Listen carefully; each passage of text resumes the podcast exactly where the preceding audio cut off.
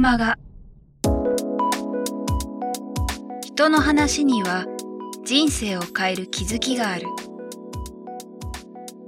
キクマガは各業界で活躍されているゲストスピーカーの皆さんから人生を変えるきっかけを伺うインタビューマガジンです。人生のターニングポイントとなった出来事、物、人から日々大切にしている習慣や考え方などについて毎月あなたの明日に響くインタビューをお届けします。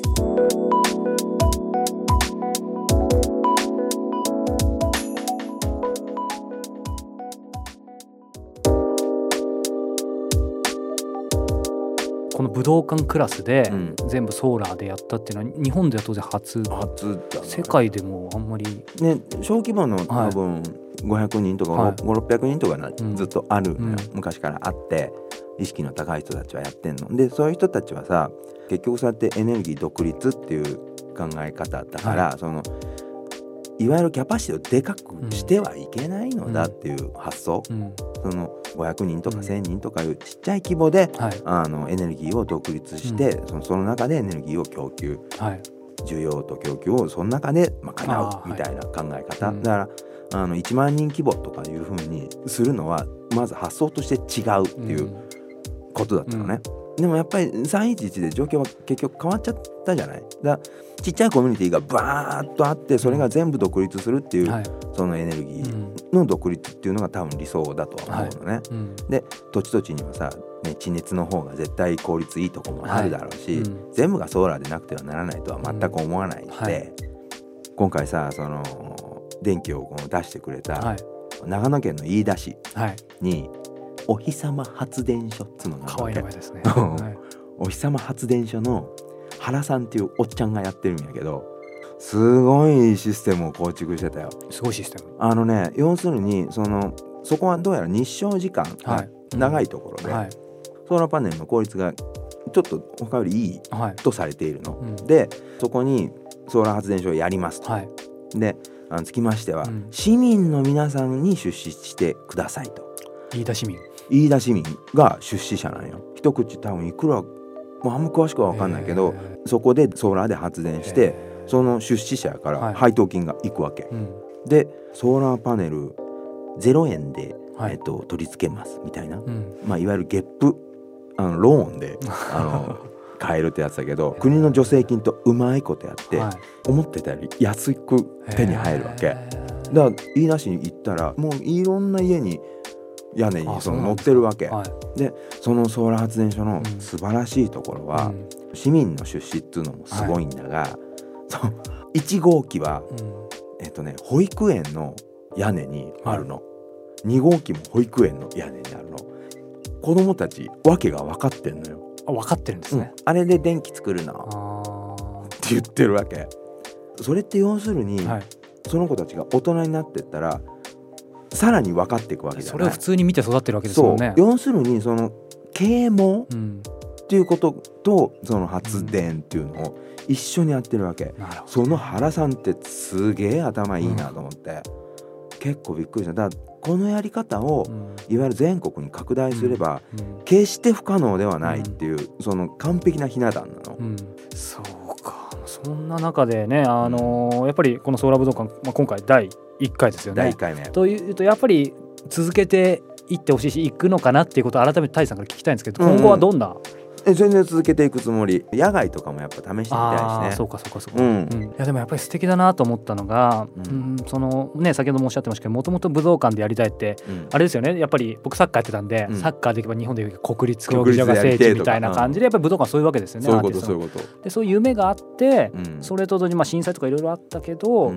自分の夢を叶えながら、うん。その社会の役にも立つというか、う社会的な役割も果たしてるっていうかっこよすぎるなと思って。面白いよね、うん。なんかそういうことができる時代になったんだなと思って。だ、はぶっとい正論を、いうん。もうどんどん立てていきたいよね、うんなんかだから俺はその、本当にやんなきゃいけないことっていうのをうん。どんどんぶち上げてっうんて、うん。それ賛成って言える人を募っていけば、うん。必ずその政権に対してプレッシャーになると思うんだよね。うん。でやっぱりこれをやんなきゃいけねえのかって思ってほしいし、うんそういう風な動き方をしていかないと、結局ソーラー武道館やった人が、結局金儲けとかに走ってたらなんかうん。辻褄合わねえしみたいな。そうですよね。うん。そうか。もう一つお聞きしたいんですけど、この番組の少し話変わるんですけど、はい。肝でもあるんですけども、ほう。えっと今のその佐藤大志がうん、できるまでのうん。唯一一つターニングポイントを挙げるとしたら、なんか。やっぱな26ぐらいの時に26。そのあれは今から思えばうつ病みたいなはやっぱりあったのよね。うんほいでそのギター弾けなくなっちゃってあ、そうなんですね。そうそうそうほいでなんかねその立ち直るきっかけみたいなのが、バンドのメンバーが、うんそのスタジオ行ってもタイジがギター弾けねえし歌えねえしこんなのもうスタジオ入っててもこう意味ないからはい。みんなでなんかこうちょっと景色のいいとこでも行こうってなって、えでスタジオ出てこう車に乗っ。かってみんなでビャーっと奥多摩に行ったわけ。はい。で綺麗な川がこうねうん。サラサラと流れてて自然の。はい。で行ったらさその川が流れていてしかもその川の流れが止まらないし終わらないしっつうのが怖い怖いわけ。あ、その時は怖いんだ。怖いわけよ、はい。やばいこれ終わらん。あかん。怖い。あもうあかん。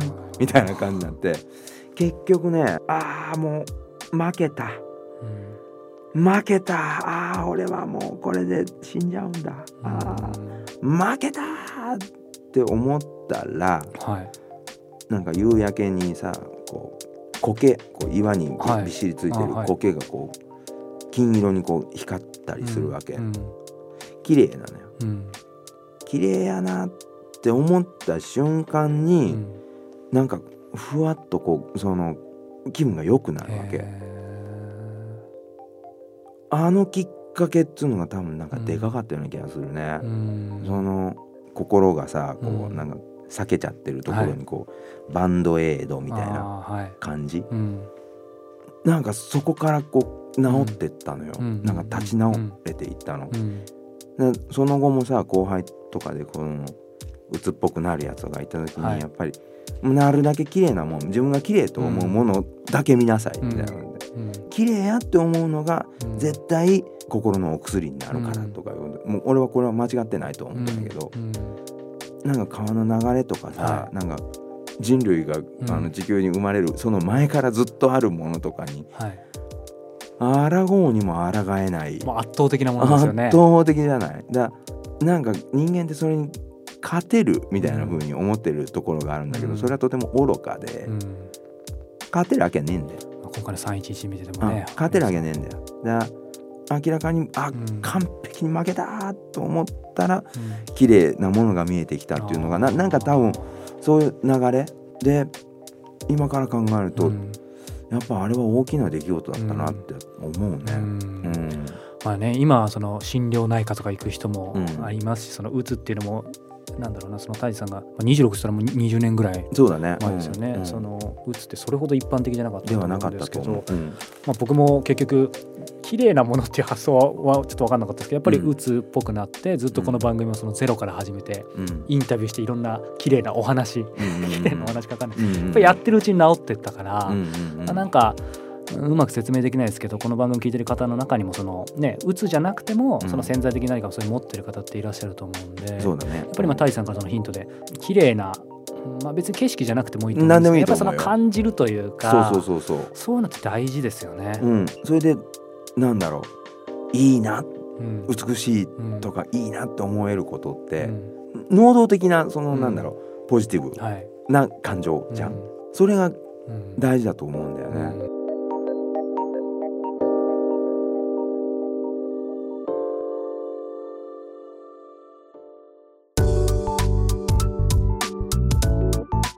今日の菊間川いかがでしたか？鳥越俊太郎さんや渡辺美樹さんら過去にお届けした120人以上のインタビューはすべてウェブサイトから無料でお聞きいただけます。